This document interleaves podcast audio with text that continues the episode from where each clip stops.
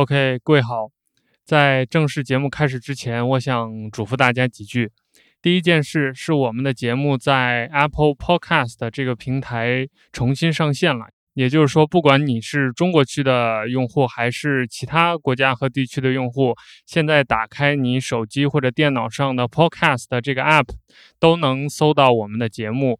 呃，所以欢迎大家在苹果的播客平台订阅收听，当然也欢迎你使用其他泛用型播客客户端订阅我们的节目。节目的 RSS 链接你会在这期节目的 Show Note 里面看到。在我们回到 Apple Podcast 中国区的同时，我们也登上了 Apple Podcast 的新品推荐榜啊，而且是排在第一的位置。也就是说，当你听到这期节目的时候，你打开手机里面 Podcast 点 App。然后选择浏览菜单，就能直接看到我们的节目订阅。第二件事情是，接下来你将听到的节目，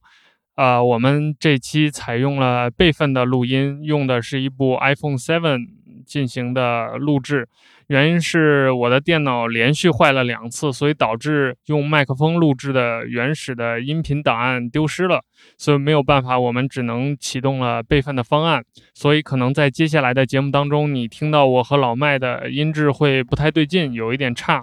呃，还请大家见谅。不过这期节目的主角 Derek 老师的发言还是非常精彩的，所以也欢迎大家继续收听。啊，好，以上就是我对大家的嘱咐。接下来我们的正片开始。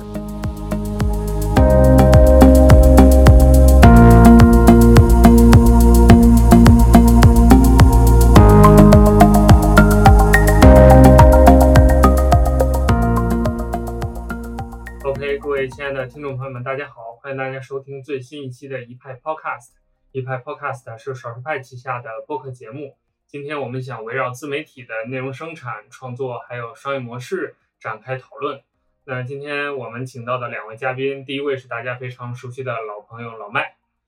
还是我，主要是我在这里比较有诚意一点。呃，老麦是我们的老朋友，而且今天因为要聊这个自媒体的运营嘛，那老麦肯定是非常有自己的经验和心得的。那另外一位朋友是第一次出现在我们的节目当中，是 Derek 张老师，有请 Derek 老师跟我们也打个招呼吧。啊，嗨，大家好，我是来自果壳 Group 的 Derek。呃，我派读者应该是都认识 Derek 老师的，他是我派的签约作者。呃，同时果壳呃果壳 Group 这个账号也在我派是一个呃人气非常高的一个账号。那我还是想请 Derek 老师先简单的介绍一下吧，跟我们的听众还有读者。再介绍一下你自己在做什么，包括果核 Group 这个账号，呃，主要在分享哪些内容，让我们听众有一个更全面的了解。嗯，好嘞，嗯，谢谢主持人。我刚刚看到主持人不小心又念成果壳，其实这个一点儿都不怪你，因为我们每次在去跟其他媒体老师沟通交流的时候，老师会问我说：“哎，你们从哪个来？”然后我会说果核，然后那个老师会下意识哦，果壳啊，很有名的，我知道你们。然后你们现在也开始做这些数字自媒体内容了吗？然后以前还会很尴尬的去解释，但现在我已经默认了，算了算了。这样也行。对，嗯，其实呢，我们叫果核 Group 呢，其实是从去年开始的，大概从二零一八年的六月份，我印象很深，应该是在呃一八年的 WWDC 前几天的时候，呃，我们做了大概有一年多，到现在也全网大概有五十万的粉丝。嗯，别人看起来我们像是一个比较大的团队，但其实我们核心成员一开始也到现在也只有两到三个。那现在比较稳定的有两个摄影师和一个模特啊，这听起来像是一个摄影团队，但开玩笑的说就是，呃，换句话说就是我们原本这些人的原先的角色都是摄影师和模特，只不过是现在我们在成立果核 Group 之后开始写一些苹果产品的内容。那我自己呢，本身是一个人像摄影师，我毕业之后就开始做人像摄影方面的内容。呃，另一方面呢，就是还有我们团队成员就是 Jamie 华，我不知道大家呃最近可能对他也刚刚熟悉不少，因为他最近一直在帮啊 Apple 拍一些关于 iPhone 的照片。那我们最近也换了一个新的模特，叫汤圆之，那也是我们最近加入的新的小伙伴。呃，我们一开始做果核的主要的出发点就是想。帮助大家做一些呃苹果产品的核心体验和教程类的文章，那我们也一开始也没想好我们去做微博啊、微信啊，或者是在少数派或者书嘴巴等等各种各样的内容平台去做。我们只是想说，呃，就是想做这样一件事情，让大家去多用用苹果产品，或者是了解苹果产品一些背后的故事啊等等。呃，出发就是这么的简单。那我相信少数派的。呃，听众或者是读呃那些读者能了解我们，主要是因为他们第一印象就是我们是一个很强的国吹组织，只要是什么苹果产品发布之后，一定会说到说它的好，然后导致现在，呃，我我经常偷偷的看少数派下面的评论，一方面有人评论说，嗯，果核的文章质量不错，但大多数情况下又是果核，他们又开始来吹苹果产品了。嗯，这个还挺有意思的，因为这个我派此前就有苹果派之名，没想到现在这这个名号落在你们头上，这个锅我先帮你们背了。呃，那刚才 Derek 老师也有聊到啊，就是自己本身是一个摄影的从业者，那因为对苹果产品的关注和喜爱，所以开始在这个领域做内容。其实我一开始在考虑这个选题的时候，我最大的一个疑惑。就包括，其实我在我派看到你们的文章的时候，我最大的疑惑就是这个接下来的问题，就是现在二零一九年，其实苹果相关的资讯和内容已经不是什么新鲜的热点了。那赶在这个时候，你们还入场来做这样一个围绕苹果的生态和资讯做的这么一个账号，而且包括从名字到整个的这个视觉都是围绕苹果来设计的，你们是怎么考虑在这个时间点做这样一个决定的呢？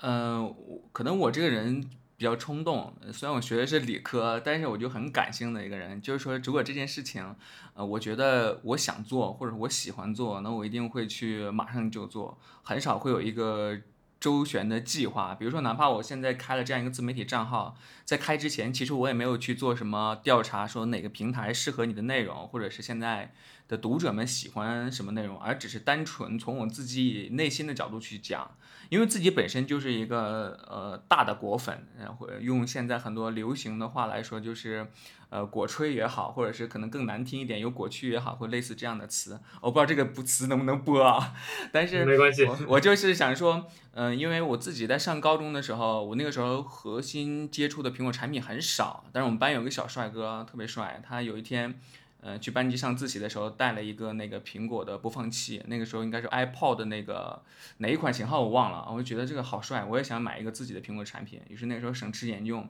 啊，花了三百多块钱一个月的生活费买了一个那个 iPod Shuffle，就很小很小的那个 MP3。啊，那个时候就开始觉得哇，苹果产品都很棒。然后后来开始接触的 iPod Touch、iPhone 四等等，也就是说我是一个从上学的时候就开始被培养成的一个核心果粉，所以。另一方面，我那个一直在跟别人聊天的时候，我说，其实苹果真正昂贵的并不是他们的这些产品，他们真正昂贵的应该是他们使用这些产品的价值观念啊，比如说他从 iPhone 拍照带来的这种烧烫 iPhone 的这种 iPhone 摄影理念，呃，包括像 iPad Pro 现在配合 Apple Pencil 的这种纸笔的呃生产力的一种新的演化，或者是哪怕我们最近比较熟悉的呃像 Mac 笔记本的这种。呃，使用的这些创造人群的这种理念和价值观念等等等这些，这些才是我们我自己认为的这个苹果的一个真正所应该被吹的地方。但是现在有很多媒体，但是他们可能会更多的只是聚焦在苹果产品的价格上啊等等这样的一些内容点。然后另一方面呢，我也想觉得说现在的很多数字内容或者是。呃，所谓的科技内容，它很有一些单调。我觉得我需要更多元化内容的阅读。很多时候我自己找不到适合我想要自己阅读的内容，所以我这个时候就说，哦，OK，那就以上几点加在一起，那不如我就自己来做一个我想要自己的一个内容吧。但是我觉得有一说一，不得不承认的是，呃，苹果的内容它今天依然是科技圈最大的一个流量。你做其他的内容很难有它这样的流量。对对对，确实，就苹果产品自从火起来之后，应该说现在一直是科技圈的一个主流的探探讨的话题的热点吧。那你们在做这个苹果内容的时候，有没有考虑过怎么做差异化的问题？就是因为其实刚才你提到的一些点，我也是挺感同身受的，因为我们也经常写这个关于苹果产品的一些资讯和内容。呃，我自己的观察也是这样，就是整个这个。呃，科技圈或者说这个硬件测评行业，大家现在越来越趋同了，嗯，就是对一个产品的观察越来越肤浅，就可能这种快消式的测评，呃，几分钟的这种简短上手成了现在主流的形态，反而是深度的内容啊，深度的测评或者一些差异化的，不管是内容的包装还是内容的形式，呃，感觉是越来越少的。所以你们是怎么考虑这个问题的，或者有没有一些独特的一些设计的？呃。独特的设计谈不上吧，但我我在一开始写内容的时候，我会明确几个观点。我首先最想说的就是，苹果产品是给大多数人设计的产品，这我一直是认为，呃，他们现在做的一件事情。虽然它现在有呃所谓的 Pro 产品线和非 Pro 产品线正在努力的分开，但是每一个苹果产品它都想给生活中更多的人去使用。那就有一个很重要的问题，其实我认为。呃，越是专业的写作者，他往往会陷入一种误区，就是他会给自己写作，就是他写作的目的是服务于自己，他潜意识里就会告诉自己啊，我是一个专业的写作者，所以我要体现出这个所有的产品的专业性也好，或者是它的专业方向也好。但是这样一来，他就会跟读者产生一个呃背道而驰的感觉。就我自己的一个写作的经验就是。呃，如果你在写作的一开始的时候，呃，不去想象你的读者需要什么，或者是你不去想象你的读者定位是什么，你就很很容易走进这种误区。所以，我们自己这个坚持就是，我们写的内容一定要是适合更多人看的。所以我们有一些呃比较好的文章。我归起来的总总结起来的一个最大的特点就是，它能用最通俗易懂的语言把它介绍给更多的人。比如说，我写的一篇 Mac 的选购文章，那我会把它发给我上高中的妹妹。啊，如果她对这篇文章能读完之后说 OK，我已经会选一台 Mac 了，那我觉得这篇文章就是成功的。但是如果我写了一篇呃文章，我发给了我呃的妹妹说的 OK，她说她看不懂，我也不知道这选的是什么，那我觉得这个文章就是失败的。啊，所以我觉得我第一个呃很重要的一个差异化原因就在于我在写之前，我知道我的定位是更多普通的人，而不是所谓的数码极客或者是所谓的一些科技发烧友啊，这是我写写这个苹果内容的第一个初衷。呃，第二个初衷就是我认为我我想写的东西是一个从整体的趋势而言的是一种科技的魅力，而并不是所谓的数码魅力。我一直对这两个词很有芥芥蒂，或者是说很介意。因为我觉得数码可能它只是冰冷的参数，或者是简单的数字设备。这个简单并不是说呃所有的数字设备。不够好，我只是说它只是很单纯，但是如果是科技的话，它肯定会就带有一些跟你的生活温度相关。所以我在比如说写 iPhone 摄影的时候，我可能会加入一些我自己的生活感悟。那我在写 iPad 的内容的时候，我可能会去跟喜欢跟一些艺术家聊聊他们的创作理念和他们为什么喜欢用 iPad。所以这也是我的第二个的创作初衷，就是我希望能够在这些设备之中找到一种偏。嗯，人文价值也好，这可能有点大，但就是说跟人有关系的一个东西，呃，所以那个时候总体来讲，我就跟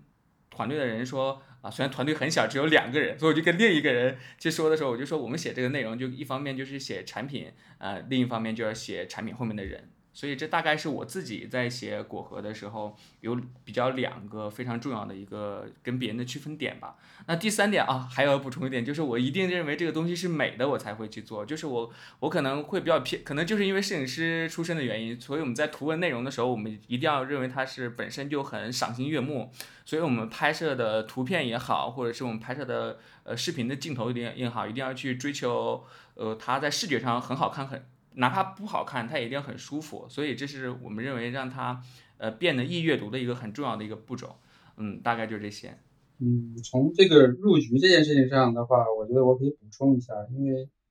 少呃，不能说少数派吧，就是少数派的前身主机网，其实我们当时入局的时候是更晚，因为当时那个二零零九年帕 OS 已经到了最后一年，我们开始做社区是三月份。然后他们的官方好像是在九月份就说 PalmOS 就此不再更新，就已经不再有这个升级支持，所以我们那个才真叫入局晚，而且又入了一个很小众的一个地方，就是你也没法说这个流量很大，或者说这个用户用户很广，因为那个产品都还没有正式进入国内，对，只是一些极其小众的，然后这些玩家从海外去海淘回来的，所以我觉得。并不能说入局晚就一定会有问题啊，而且还是看切入点。我觉得至少果核现在在视频这一块，其实还是赶的比较好的一个时间点，尤其这种优质的视频，在未来我觉得还是空间还是很大的。其实我觉得，嗯，我呃，大家都在讲风口还是嗯不封口的这个问题。我其实特别有个有意思的例子想跟大家分享，但可能这个例子不太恰当。就是我我我我父亲，就是他很早以前每次都都很喜欢跟我说，呃，他要做什么什么事情，规划一个很详尽的计划。然后，但是后来他总是草草了事就不再做，因为他农民出身，他总是有那种很宏大的抱怨。比如说他养他的梦想就是养一千头猪。啊，养养养一千只羊，类似于这种。然后我每次都说你做呀，你做呀，你完全可以试一试啊，没关系的。然后他总是觉得嗯风险太大。然后他恰好就是今年大家都知道猪肉价格涨得特别特别的厉害。然后很有意思的是，就是他。今年在做这个决年初在做这个决定的时候，他真的就养了超多超多的这个小猪，然后他就真的就赶上了这个风口。然后那个时候我就跟跟他探讨过这个问题，我就说是不是说如果我没有你的鼓励什么之类的，就呃不会有今天这样的这个这个结果。然后我爸爸特别呃淡定的说，并不是，因为他在事先已经。呃呃，获得了这个类似的消息，因为就是它周边的这个生猪的量已经下降很多，所以我这个时候就直接在想说，虽然说听起来我们会云淡风轻的说，呃，可能风口并不是那么的重要或什么之类的，但其实有的时候风口之前会出现的一些风吹草动才是最重要的，比如说可能会就像是我爹的这个周围村子的存猪量比较少的时候，他认为是很重要的一个信息。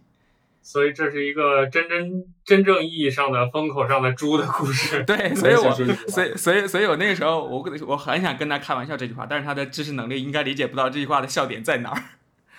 呃，那刚才说到这个自媒体的创作啊，接下来这个问题也是我们比较关心的，也是其实我派自己一直以来也在想办法解决和思考的一个问题，就是这个版权的问题是怎么。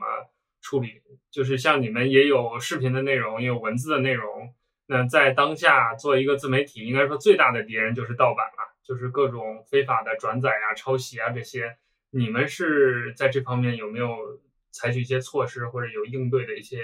技巧或者是经验呢？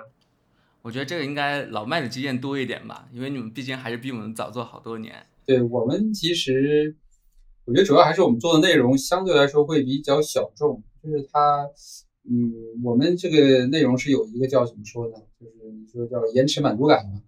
就是它可能是我们今天做，但是它不是说明天或者后天火，可能大后天或者明年才会有更多人关注它。所以在这个时间点上，我感觉就是被抄的这种呃现象就比较少。之前也有一些，然后我们也会联系他们去做一些沟通，但大部分呢也还是能够去撤掉。对。所以近两年就没怎么关注这一块了。然后因为本身少儿派品牌也比较大了，可能呃，也不敢抄了。对，有些人可能会觉得，反正会有一些后续的后果吧。相对来说，对。那我们其实就说实话，就真是只能四个字：无能为力。就我我们的内容被盗已经就是，就我们自己已经习以为常了。有的时候很滑稽，就是我们比如说一篇内容。呃，先发在微博，然后我第二天想去发公众号的时候，公众号告诉你，你的这篇文章已经被发了，你你现在要，你现在要那个要发起侵权的那个投诉吗？等等，这个时候你就觉得就很可笑，就是就是你是一个正，你是作者的原作者，但是你却会被认为是侵权的那个人，就是因为别人比你倒得快。所以没有办法，因为我年轻气盛的时候，就大概刚一开始的时候，还会发社交媒体啊去骂，说你这个人怎么怎么不要脸什么这类似的这种。而且很多时候，比如说我前几年还遇到一个更有意思的事情，我这个文章在知乎已经发完了，然后这个人从我的公众号倒到知乎下面去，然后也是那个问题下面有两个一样一样的回答，就是他他甚至都没有看 撞车了，对最高赞的那个回答就是我自己，他都没有看到，所以。没有办法，我有的时候只能安慰自己说，嗯，真的只是自己写的很好，看来全世界都在抄。所以我记得就是我们最好的那个 iPhone 相机操作指南，呃，被抄到什么程度呢？就是我去手机摄影那个贴吧，我就打开一看啊，就那里边有大概有十几篇教程，有三篇教程就是我们自己的那个文章的变种。什么叫变种呢？它就是各种改编啊，把一段一段重新拆开了，然后加两张他自己的照片，然后配合着我们的照片一起装作是他原创的这个文章内容。所以我们就因为没办法，所有这些事情你能处理的方法只有一个啊，就是联系他，呃，删掉，然后他就当没事人一样，然后继续去盗别人的内容。就你说有什么法律后果吗？你也不能去找他，因为就算你真的去告他，可能最后也就是个几十块钱或类似这种，还不够那个时间的那个损失。所以我觉得这没有办法，我觉得这个需要整个社会对智力创造这件事情有一个认同上的进步。比如说我们现在能接受进电影院看电影，呃，花钱买正版游戏，那我也觉得会有一天大家会接受说，哦，原来每个人写的每个字啊都是有它的版权的，是有它的价值的。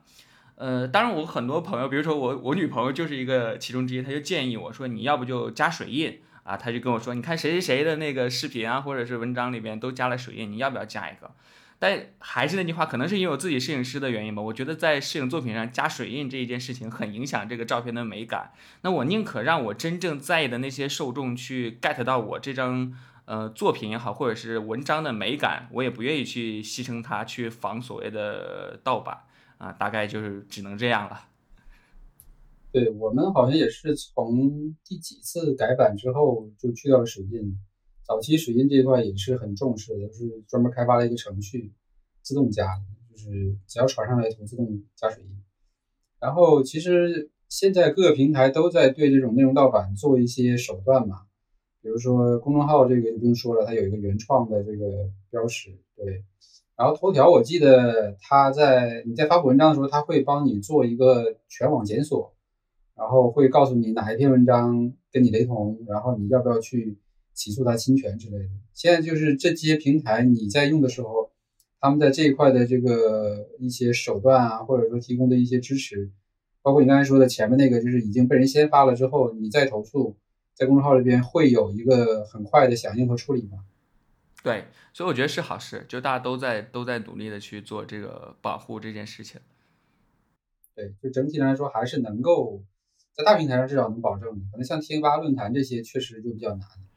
对，其实我觉得现在问题就在于，嗯，侵权的后果太低了，就是你顶多就是让他删除，他也没有任何的呃其他的后续去跟进这件事情，所以很多人就违法成本低了之后，他就会。呃，顶多就是哦，那我到了这一次，那我就再删掉嘛。那反正流量我就是赚到了，就只能这样。而且我我还遇到过更令人恶心的一个一个一个案例，就是是一个非常知名的手机摄影的大号，他把我们的 iPhone 相机操作指南。改编了以后，呃，带进了私货，呃，就是给一个国产手机品牌做广告，然后还还抄袭、洗稿我们的文章。哦，当时我们看到内容之后，整个都惊呆了，还能有这种操作，我自己都想不到可以再这样去做内容。这个钱你们自己都没赚到，他替你们赚到了，对呀，就很气呀。不过现在这个这几年的自媒体有一个很明显的特征，就是这个洗稿嘛，就是。它有一个特点，就是它把你的文章等于重新写一遍，按照你的结构和意思换一种方式表达，东西还是你的东西，但是在他嘴里一说，就看上去好像不一样。它能躲过一些自动的什么审核呀、检测呀这种查重的机制，但其实知识产权还是在你的，它只是盗走了你的灵感和思想。这个问题其实是比传统那种直接照搬或者照抄更难防范的一个盗版的形式。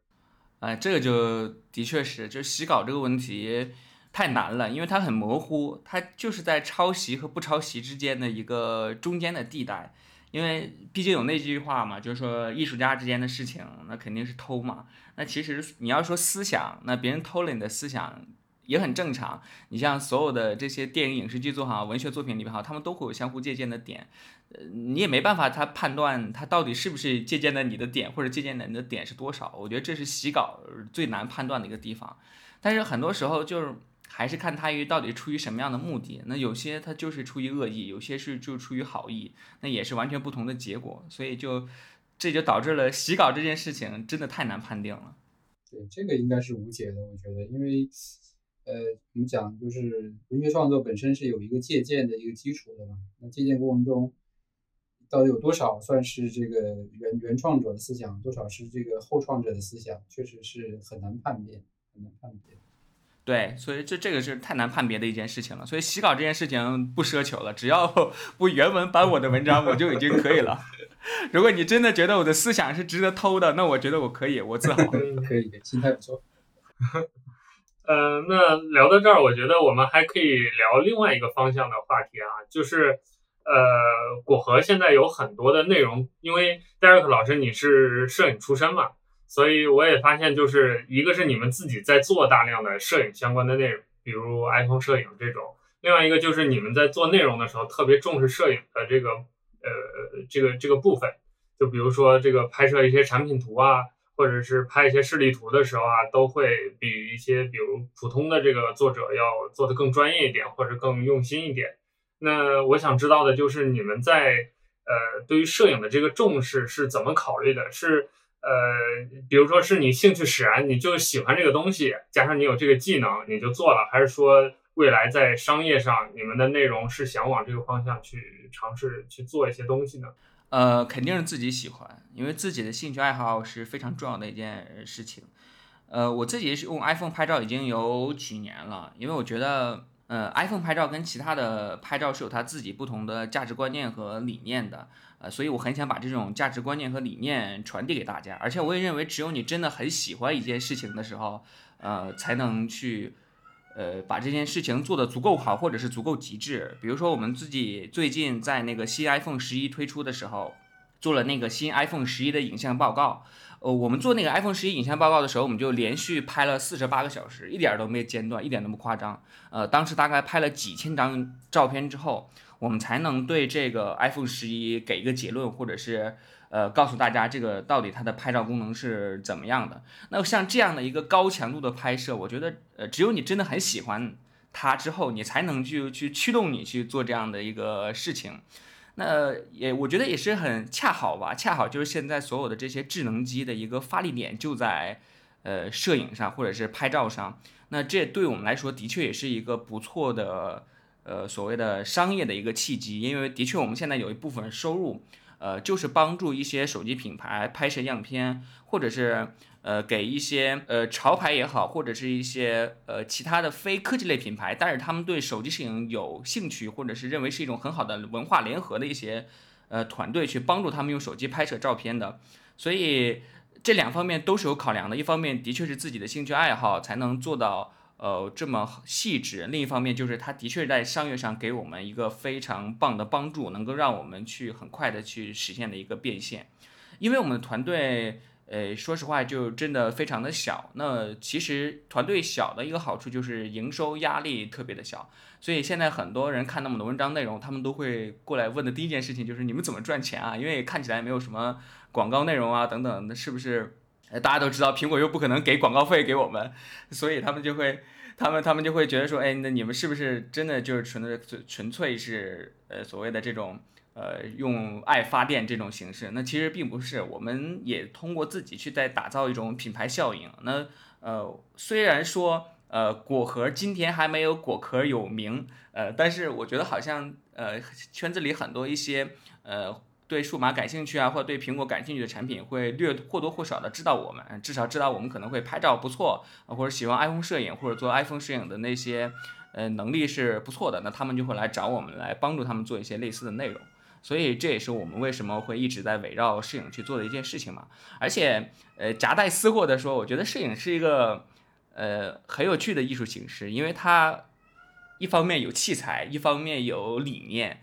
其实跟很多数码产品是一样的，就是你也可以玩器材，你也可以玩理念，所以你可以各取所需。这未来是不是有可能往那个 DxO Mark 的方向去演进，也变成一个？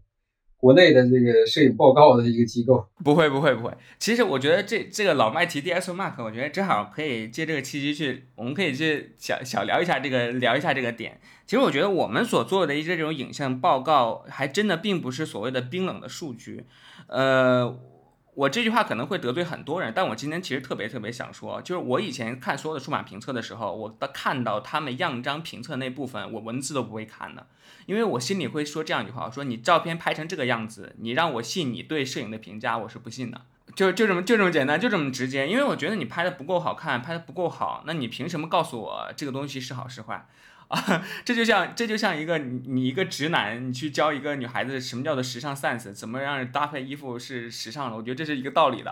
所以我觉得你只有真正去懂这件事情的时候，你才能去 get 到这种点是什么样子的，你去去评论它好还是不好。呃，我们可能谈不上是什么所谓的呃摄影大师，这肯定不是的。但是我们至少能够在某些专业的方面出给出一些有参考意义的价值。比如说，呃，像今天我们很多人会说，呃，一亿像素或几亿像素这样的一个呃手机的拍照，那虽然。普通消费者可能觉得这很厉害，但可能专业的摄影师或者就比如像我们，我们要我们要清楚的告诉消费者，一亿像素并不是你想象的那个样子。我们并不是说它不好，它只不过是并不是你想的那个样子。我觉得我们是希望做的是这样的一种人，就是能够在呃厂商和用户之间作为一个沟通的桥梁，而不是单纯的把厂商的内容直接输出给用户。我觉得这是一个呃完全不同的点。但 DxO Mark 呢，我觉得。我对他能做最客观的一个评价，它就像是一个呃考试机构或者是一个测试机构，一个评级机构。那我的考试标准就是那些，呃，你如果达到这些标准，我就给你高分。我觉得这没有问题，哪怕就像他很多人说他收钱都没有问题，毕竟人家的品牌效应就在那里。但是我们最想说的就是，像拍照这件事情，绝对不是一条、两条、三条就这样一条条列起来就能解决的，就像。我我们今天像索尼的 A7R 三、A7R 四，我们都知道它是性价比最好的相机、最高的相机。那为什么比它烂的徕卡、比它烂的一些其他的富士还相机还要再卖？就是因为摄影是有不同理念的，它是有不同的价值观取向的。参数是冰冷的，但 DxOMark 做的事情就是它只能把参数冰冷的那个部分演化出来，而我们希望就是把参数之外的那个部分演化出来。所以，如果你真的有去看我们那个 iPhone 十一的影像报告的话，你会发现那个部分里边，呃，对于所谓的一些参数啊，可能说的并不多，而更多的是一些我们在实际拍摄时中的真实感受。呃，就就是刚才接着那个 Derek 讲的那个嘛，其实我是比较赞同这个关于内容的一个理解吧，因为。评测这件事情，其实我之前也写过一个文章去讲这个事儿，就是我自己是一直没有把这个事情想得很清楚，因为大家都希望说有一个永恒不变的标准，能够去简单的判别一个一个产品或者一个事物，但是这件事情我是觉得基本上是不存在的，就是是没有一个最终的一个解决方案的，所以我后来在做耍儿派的时候，也在呃去。强调一点，就是说我们更多是以人作为出发点，对吧？然后以这个人的经验作为一个衡量标准，对吧？那至于这个产品它是用在什么领域，用在什么样的场景下，那完全是基于这个人本身的一个一个使用的一个方法或者他的一个需求，对吧？那对于用户来说，对于一个读者来说，那你首先是要有你自己的一个基本的辨别，呃，就是理解和辨别需求的一个能力，对吧？而不是说。呃，别人说好，那就一定是好；别人说不好，就一定是不好，对吧？还要看你自己，你自己的这个职业是怎么样的，你自己的这个呃生活场景是怎么样的，对吧？你要有一个基本的判断。那我们其实最多最多能提供给大家的就是一些参考，然后一些在他的那个领域里面的一些真实的一些有效的一些这种经验和方法，对吧？这个其实也是我对于呃，就这个这个我们对于内容理解吧，就少儿派对于内容的理解，其实跟。跟那个果核这一块的理念其实是比较符合的。对我记得当时我们在上海那次见面吃饭的时候，是有没有聊过这一点？我我记不太清了啊。但其实今天我们可以再再这个强调一下这个对于内容这个事情的理解。我突然提到说说，其实我觉得呃看评测其实并不是什么高雅的事情，就很多人会把认为说看评测是一个呃听起来就很神圣，或者是。怎么讲？就听起来是一个很严肃的事情，但我觉得其实看评测去跟我去一个菜馆子吃菜是吃饭是一样的。呃，就比如说，如果是一个美食评论家，那我可我是一定会有偏好的，我就是喜欢吃川菜，我就是喜欢吃东北菜，这个是没办法的，这是每个人的价值观念、每个人的生活环境去决定的。所以这些数字产品也是一样的，就是比如说像我，我可能喜欢苹果产品。我觉得可能有很多原因，比如说，就可能我我那个时候觉得我的物质不够丰富，那苹果产品可能的确就是物质丰富的一个代表，所以我会更向往一点。但可能不喜欢产品，很多人就认为说，嗯，它就是价格昂贵的，我认为它呃华而不实啊，或者怎么样，都是我觉得都是值得肯定的。但关键的点就在于你只要找到自己适合自己的口味就可以了。那你你喜欢吃东北菜，那你直接去去找东北菜就好了，千万不要在一个川菜下面评论说，哎，你这个菜怎么这么辣？我觉得这就 OK 了。对，所以我们也顺便聊一下关于这个呃文网站评论的事情，对吧？包括你刚才前面也提到说，下面会看到很多各种各样的。那其实我最近也是在跟一个用户在这个我们网站上产生了这个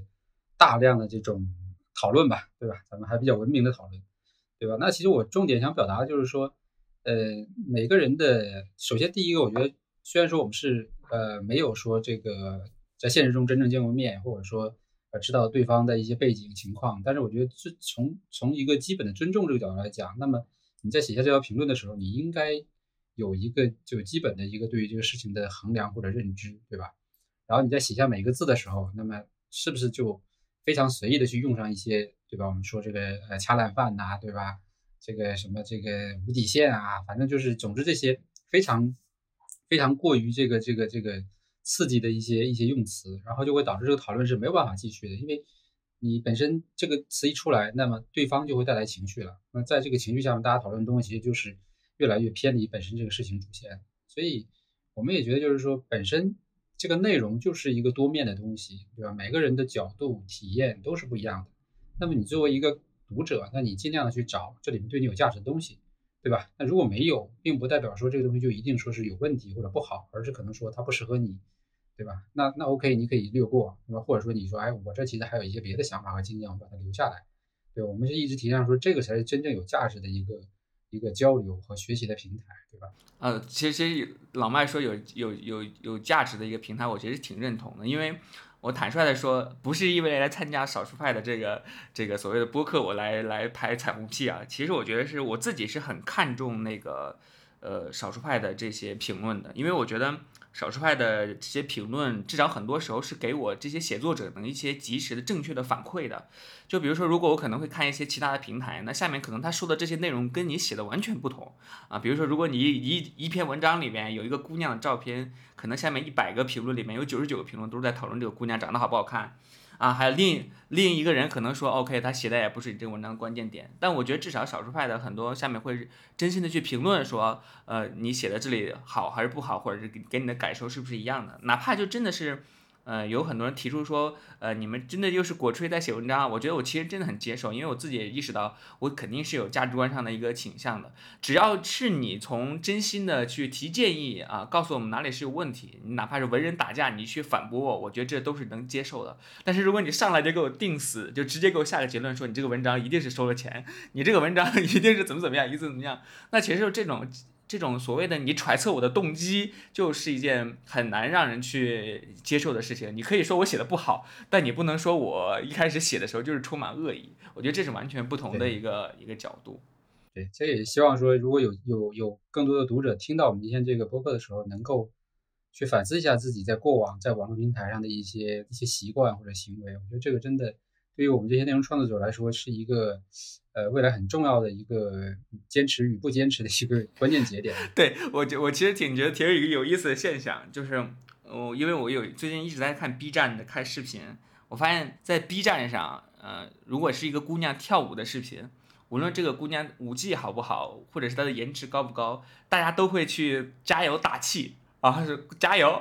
很棒，你还有很强的进步空间。所以我希望有一天我们在这个。呃，我们这些评论区也可以看到，说 OK，你可以说写的怎么怎么不好，或者怎么怎么烂，但是你，嗯，我觉得你你可以继续坚持下去呢。我觉得还是对我们来说真的很感动，因为有的时候，呃，有些评论我会真的会偷偷收藏下来，就是他说 OK，很喜欢你们的内容，然后觉得很不错。呃，我虽然知道有可能他只是拍马屁的说一句，但是对我们这些创作者来说，真的，呃，你想，我们其实说实话啊，要是所谓做内容能赚钱的，除了罗振宇这种。其实好像也没有说什么做内容能够年入百万的，但做其他事情，我觉得年入百万是一件很正常的事情。我觉得老麦对这个应该 深有同感，所以我就觉得这我们做这件事情纯粹就是希望能够获得认同，这种认同是希望我们自己写的每一个字啊、每一个话呀，或者是我们分享所有的价值观键能够帮助到你。那我觉得这就是我们最开心的事情了。对，包括其实我派最近内部也在讨论和思考这个问题，就是我们和读者的关系，包括越来越多的读者。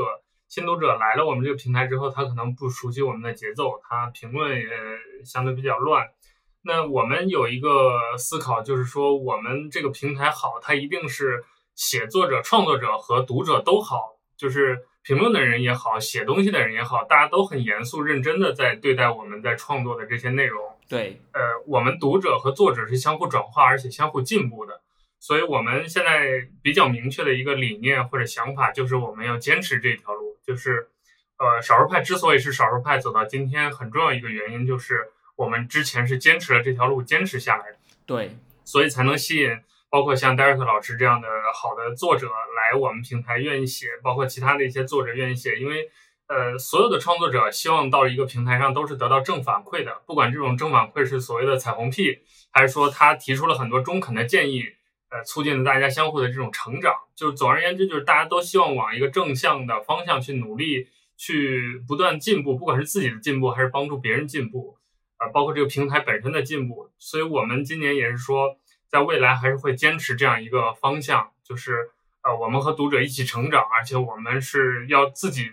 创作者平台是优质的，我们也希望读者是优质的，我们让优秀的这些人一起有一个自己的一个 community 一个社群。对，这里边其实有你说理想和情怀肯定是在里面的，然后还有一些个人的一些。呃，爱好啊，以及一些兴趣吧，这个都是就基本上，我觉得做内容，很多人都是以这样的一个路径演进过来的。对，开始什么也没想，就是喜欢喜欢的我就做一做，做一做，然后发现哎，有很多人鼓励我。对，包括最初我做社区的时候，也就是那么呃最最早的 QQ 群里面，大概也就是不到一百个人，八十多个人我还记得，对吧？那这些人就是属于最拥护最拥护我去做这个呃软件分享啊，或者以及这个手机技巧分享这波人，然后。包括最早论坛也是他们来，就是呃督促我去做的，因为我那时候本来也不是学技术的，我也不知道怎么去建这个东西，对，但他们就不停的给我出主意，说我们可以自己去搭论坛，我们可以自己去做自己的社区，对吧？可以吸引更多的用户，对吧？所以很多事情就是就在这样的一个过程中，大家一起成长，然后一起把一件事情一步一步的做成，对吧？那做成了之后，才才有这个机会去考虑说后续的更多的价值，不管是对于。社会的价值，还是说对于商业上的价值，它是有这么一个必经之路的，对吧？对，所以，所以我我就觉得特别，其实挺挺挺挺想问老麦的，就是你知道现在有很多这种评论，像这种恰烂饭这种，所以你你觉得这个自媒体该怎么去做这种平衡？就是所谓的这种在恰烂饭啊和内容之类的这种，换换句话说，可能就商业变现类似这种是怎么平衡的？呃，这个其实我们现在也算是找到了一条比较。呃，平衡的一个路径吧。我其实一直也在跟这个用户去强调，就是说，首先我们第一个，呃，做到了至少在国内的媒体的行业里面，算是一个比较呃呃少数派的一个做法，就是我们所有关系到商业合作的内容，对吧？那我们全部会在首页的这个 banner 上直接标标注这个广告，嗯，对吧？那这一点我觉得其实就是算是我们自己在这个行业里面。呃，做的一个小坚持，但这个东西其实对于很多客户来说，其实是呃比较难接受，很难的。我真的还真超真的非常非常的难。对，但是我们还好，就是因为本身我们在内容上有我们自己的这种独家的这种优势和话语权、专业度，所以客户呢他会在这中间去衡量，对吧？那我到底是说接受一个广告标志，还是说放弃少数派平台的这个这个整个的传播或者它的这个用户价值，对吧？那最后至少目前。呃，反正国内这个呃一二三的这些手机品牌也好，或者其他的这些呃领域的头部品牌，基本都是接受的，嗯，对吧？那这样的话，我觉得至少我是做到了一点，就是说我不会说把商业和非商业的东西混淆在一块儿，对吧？推给你，然后让你会无法分辨。那这个是第一个，就是做到的。第二个的话，就是对于商业化的内容，我们其实也有自己的一个基础的标准，比如说，首先会对它的品牌进行啊考察，对吧？那它是不是？本身就有很多这个产品上的问题啊，或者过往的一些一些这个呃呃口碑啊，或者什么其他其他各个方面的问题吧，嗯，对吧？然后同时呃也会对它这次提供给我们的东西进行一个实测，对吧？还是按照我们原来正常的这个标准去实测，当然会参考他给到的一些呃资料或者他的这个产品的一些亮点、重点的东西，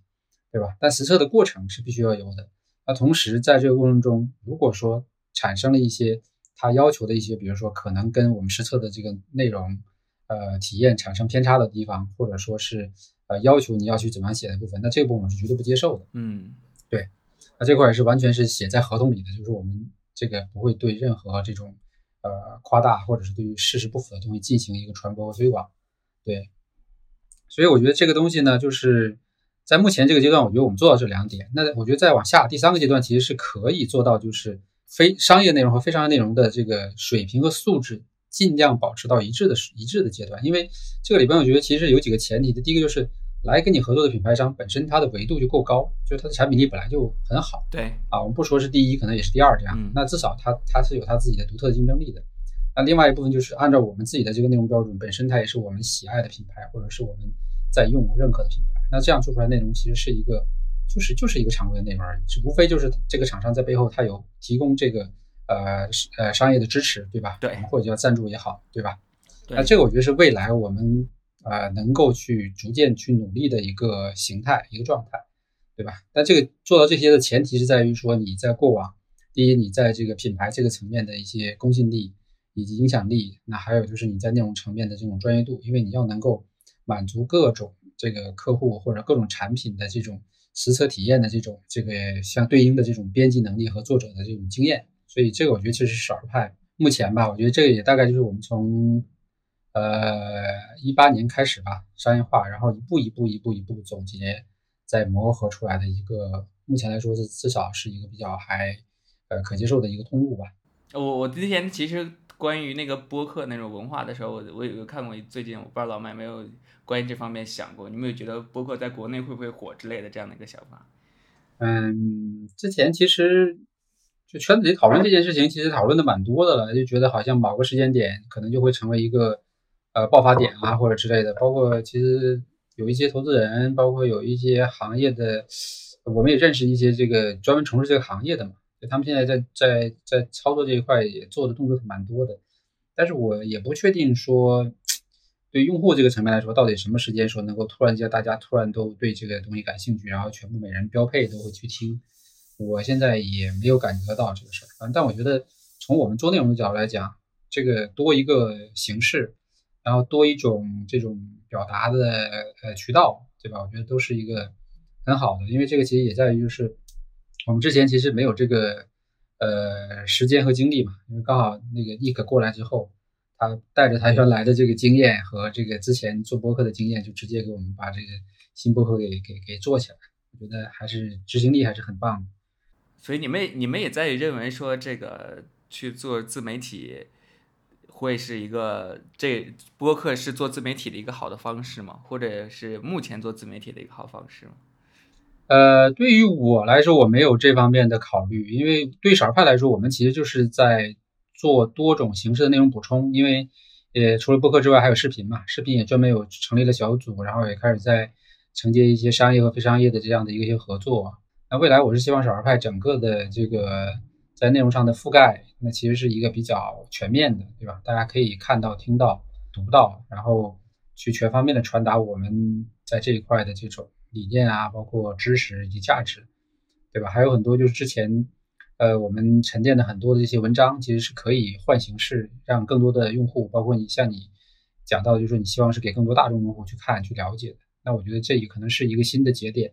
对吧？我们原来做了很多相对来说比较小众的东西，但是随着这几年整个数字化的这种呃普及和深入，那很多大众可能刚好也到了一个呃去接受我们这一类内容的节点。但是可能原来我们那些图文对于他们来说就变成了一个门槛，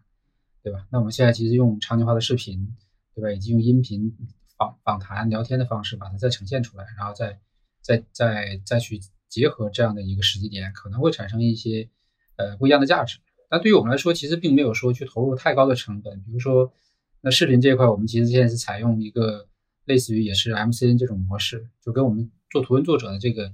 呃模式是一样的。对，我们也是找到我们认为这个比较。呃，理念比较相合，然后他在他那个领域有自己的专长，然后我们就跟他签约，去帮助他去做各种他想做的东西。对，我们会提供一些资源，还有包括这个稿酬等等。其实对底层是没变的。所以其实我也觉得，就像播客也好，视频化也好，我觉得它现在都是一个很不错的一个从自媒体的一个算是风口吧。就像我前面 谈到的，算是一个就是风口上的一个猪的感觉。因为我觉得。我最近，呃，看到一个非常有意思的一个一个消息，就是说，呃，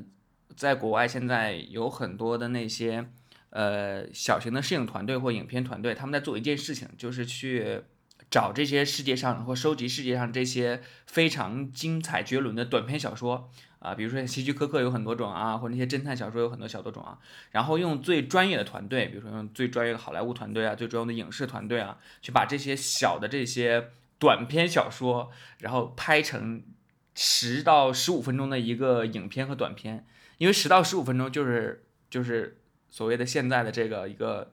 比较恰当的一个所谓的一个时间的一个点嘛，就比如说我们现在注意力可能已经一个电影对我们来说已经很难了，就是在对，所以就可能就十到十五分钟，那十到十五分钟正好恰好就可以讲一个短篇小说的这样的一个故事，所以我觉得这件事情对我来说也挺有启发的。我觉得现在可能人真的就是变懒了，没办法，他就是 很难去自己主动去阅读一篇。呃，文章和内容，他只能被动的去接受啊，被动的接受播客，被动的去听，被动的去看。所以我觉得这个时候，呃，如果所谓真的想，如果你也想去做自媒体的话，那就可能真的冷静下来劝劝你，呃，可能从文字的角度出发，可能就不会有特别强的一个爆发风口。那可能从视频的角度出发，可能还真的有蕴藏着很多机会，它还都是等着很多人去填补空白。我相信大家都知道这个。呃，何同学啊，刚才这个这个播客刚开始之前，我还跟你们说说啊，今天晚上何同学又发视频了。但我觉得有了一个何同学之后，就会有第二个、第三个、第四个、第五个、第六个，而且他们都会对位到对应的那个他们的视频领域里面去。那何同学今年可能呃只是数码啊，或者是类似于这种东西，那可能有很多，比如举例子，可能像美妆、像生活，呃，像什么乐器等等各种方面。每一个区域都，或者一个每一个领域都会爆发着新的一些对应适合的一个像视频也好、播客的形式这样的，我觉得这是一个很好的一个切入点。这个就不用说了嘛，李子柒现在都变成了我国我朝文化的输出的一个主要 渠道。对啊，所以我觉得，所以我觉得这真的就是视频化，这个是一个非常棒的一个点，但。的确是有门槛了，我觉得视频真的视频制作的确门门槛还是相对高很多的，并不是每个人都想能做就能做得上来的。但好在就是。嗯，看起来是有门槛的，但好像对于今天我们来说，门槛也是最低的啊！完了，果吹又开始了，因为我又开始想说，因为所谓的门槛最低的就是，呃，像今天我们用一个 iPhone 啊，你或者用啊，为了避免果吹，用一部智能机啊，就可以拍出很好的视频了。我觉得，所以人的确是一个人人都可以有创造机会的一个年代了，并不像以前，你无论每一种所谓的文艺形式也好，艺术形式也好，它都是有。相对很高的一个门槛也好，或者它是被限制住的。但是在今天这个信息爆炸时代，你能接触到你想接触的任何一门艺术门类，你只要感兴趣，你只要去想学，那你也可以去创作你想接触到的每一个门类。你想学画画，你想学跳舞，你想什么，都有非常便利的方式去帮助你去做。所以说的文艺一点，就像以前那些电影台词里面说的，这是最坏的时代，但是也是最好的时代。嗯。对这个，我其实啊换个角度哈，因为你说的其实是一个怎么说，就是内容形式对这个呃内容形式带来的一个新的机会点嘛。但反正我看的呢是另外一个角度，就是说本身你呃形式在怎么变，但是你的这个人的真正的内核以及内容的这种内核，其实还是一个最终关键的一个呃核心点。对，因为其实包括现在在热炒的李子柒这个事情，那其实。他的那个视频本质还是说对于这些我们传统文化里这些东西的一个精准的复原，对吧？然后他确实是实在在去做那些那些农活那些事儿，对吧？他不是说去做表象的。包括我之前跟我们同事聊到，就是说，包括现在一些比较呃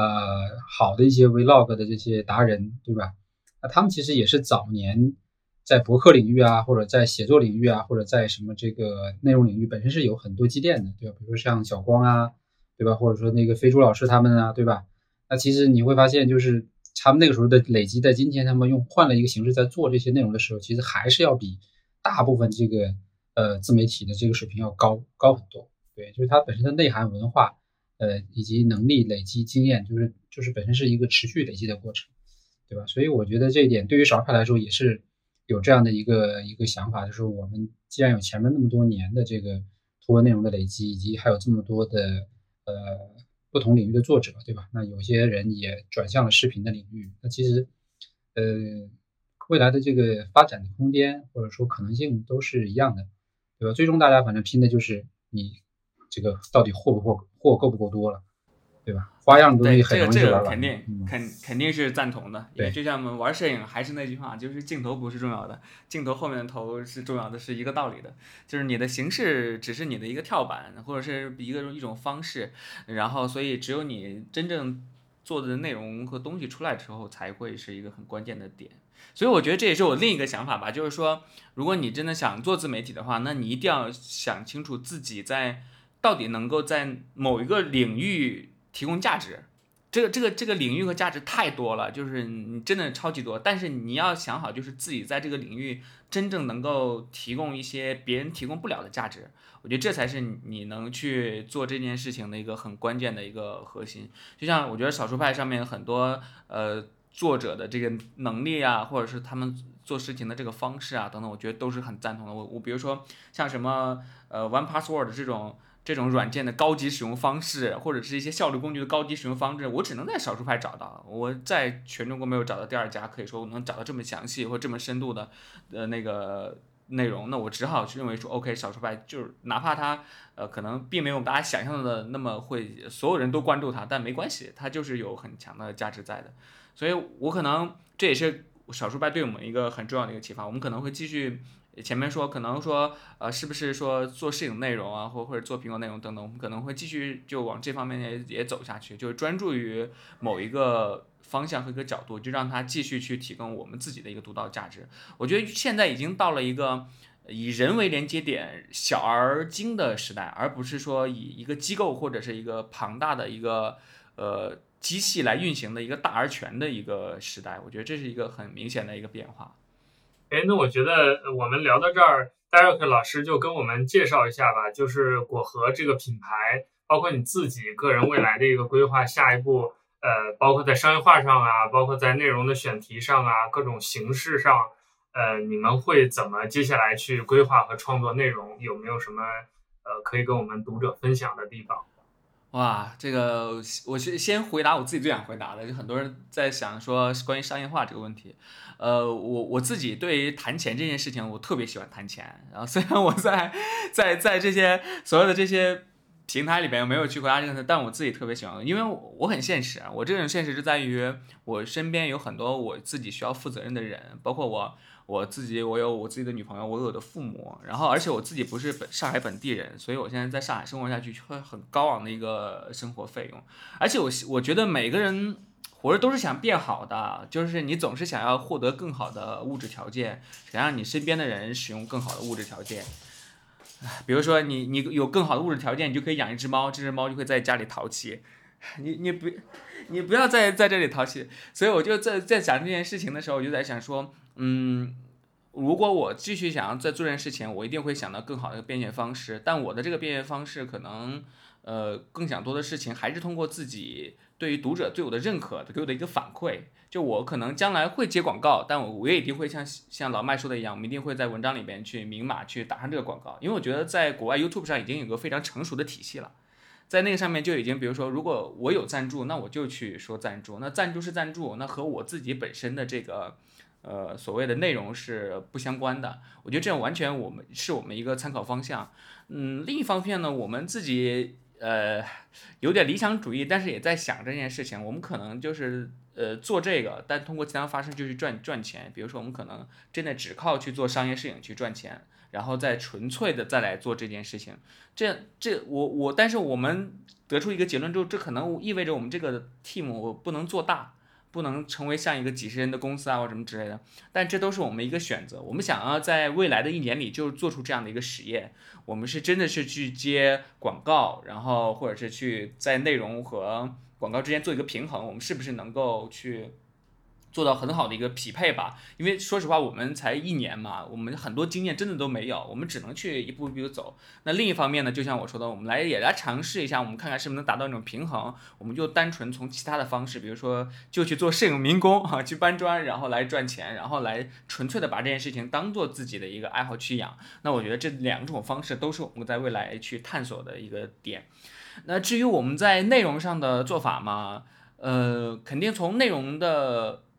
角创作角度讲，肯定有形式和价值两种。那形式的话，我们肯定未来会发力视频的，我们一定会去多做一些视频上的内容尝试。因为说实话，做视频我们现在的经验还是磕磕绊绊的，就像。呃，我们今天在录播课一样，可能总是会有一点点小意外，但是随着这些小意外之后，慢慢办着好，我就觉得就是也是一一种进步吧，对我们来说。所以视频肯定是我们一个主要的进攻方向。那如果说到价值方向的话，我们还是会以苹果产品为核心的，因为我们自己对它的一个判断就是，它在未来几年里，呃，依然还是会是以最能够影响我们生活，或者是最能够成为大众交谈的一个关注的一个点。呃，我其实挺有意思的。我那天在跟大家聊天，我说现在很多人都在说什么苹果没有创新什么之类的，然后自己买 AirPods 的时候要抢到去抢着买才可以，而且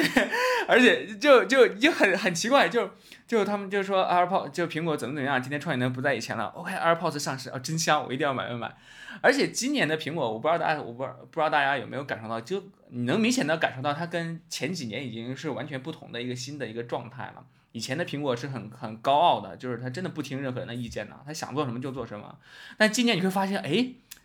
他好像变了一个人，他以前不是不再是那个高冷的女神，而是就像你的。女朋友一样，我不能啊，不能说女朋友，女朋友并不是一直都是听话的，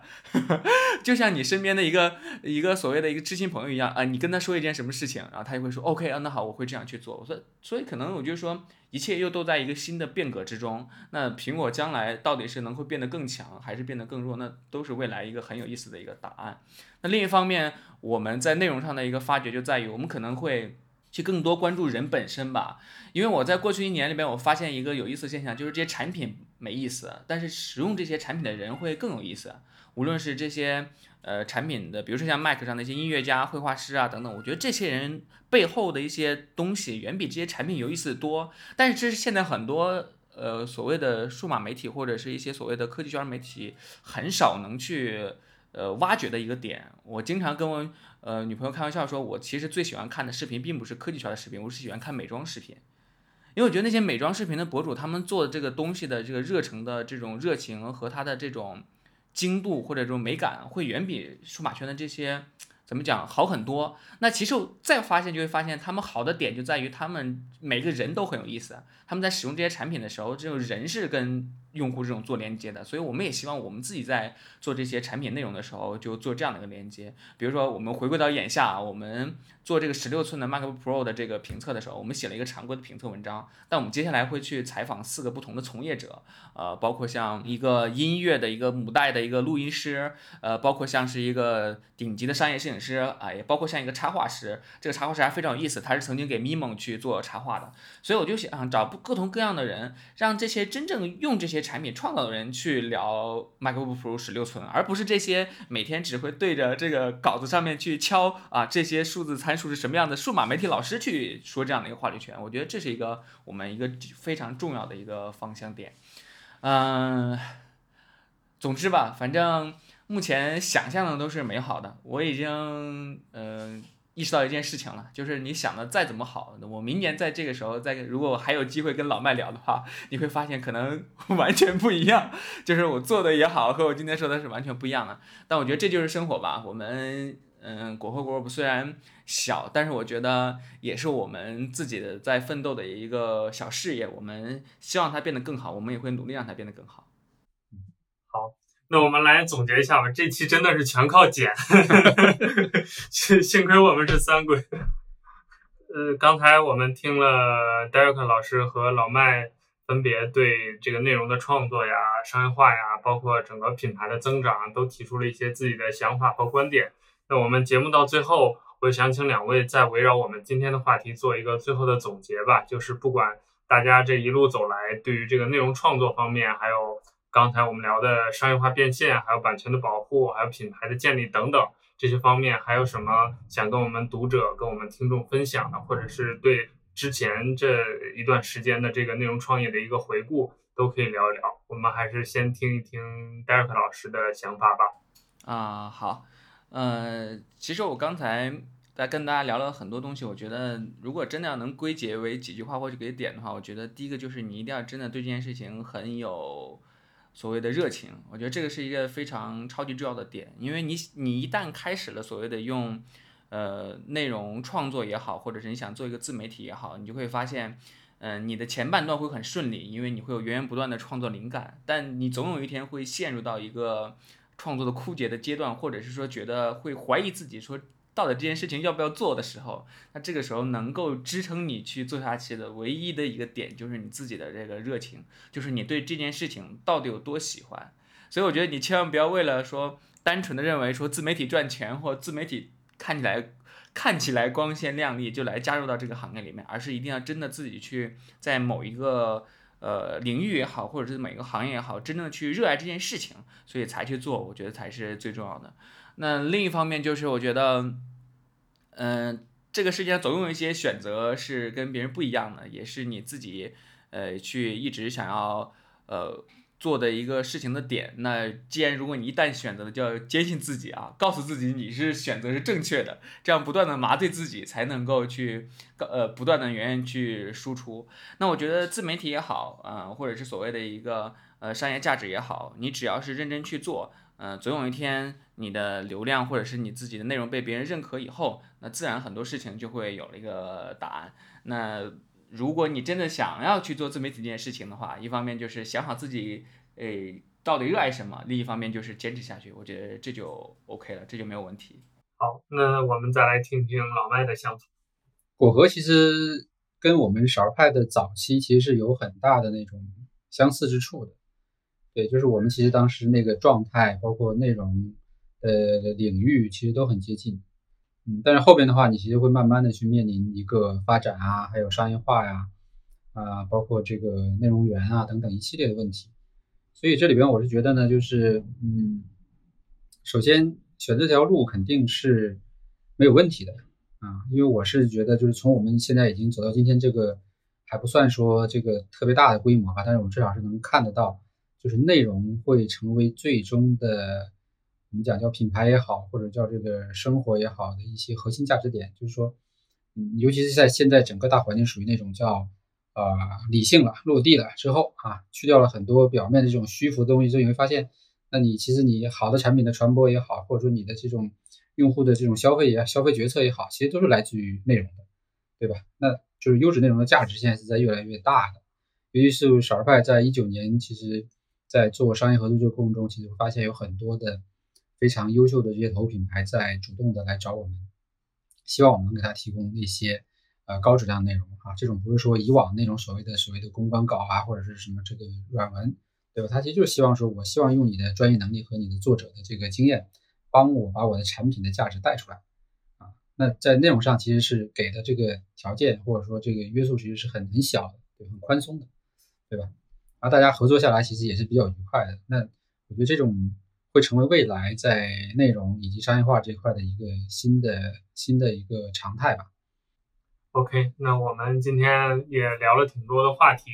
呃，最后我们还是要谢谢 Derek 老师来参加我们的节目，也跟我们很多读者分享了自己一路走来的经验和心得。呃，也希望我们今天的这样一个选题，包括今天我们聊的内容。对于我派的一些读者啊、听众啊，能够有实际的帮助。因为我派读者当中有很多的这个，包括一些作者啊，包括一些读者，都是这个自媒体的对写手或者运营者，或者有自己的小的品牌。也希望我们今天聊到的这些经验，包括踩过的一些坑，能够帮助大家更快的成长。呃，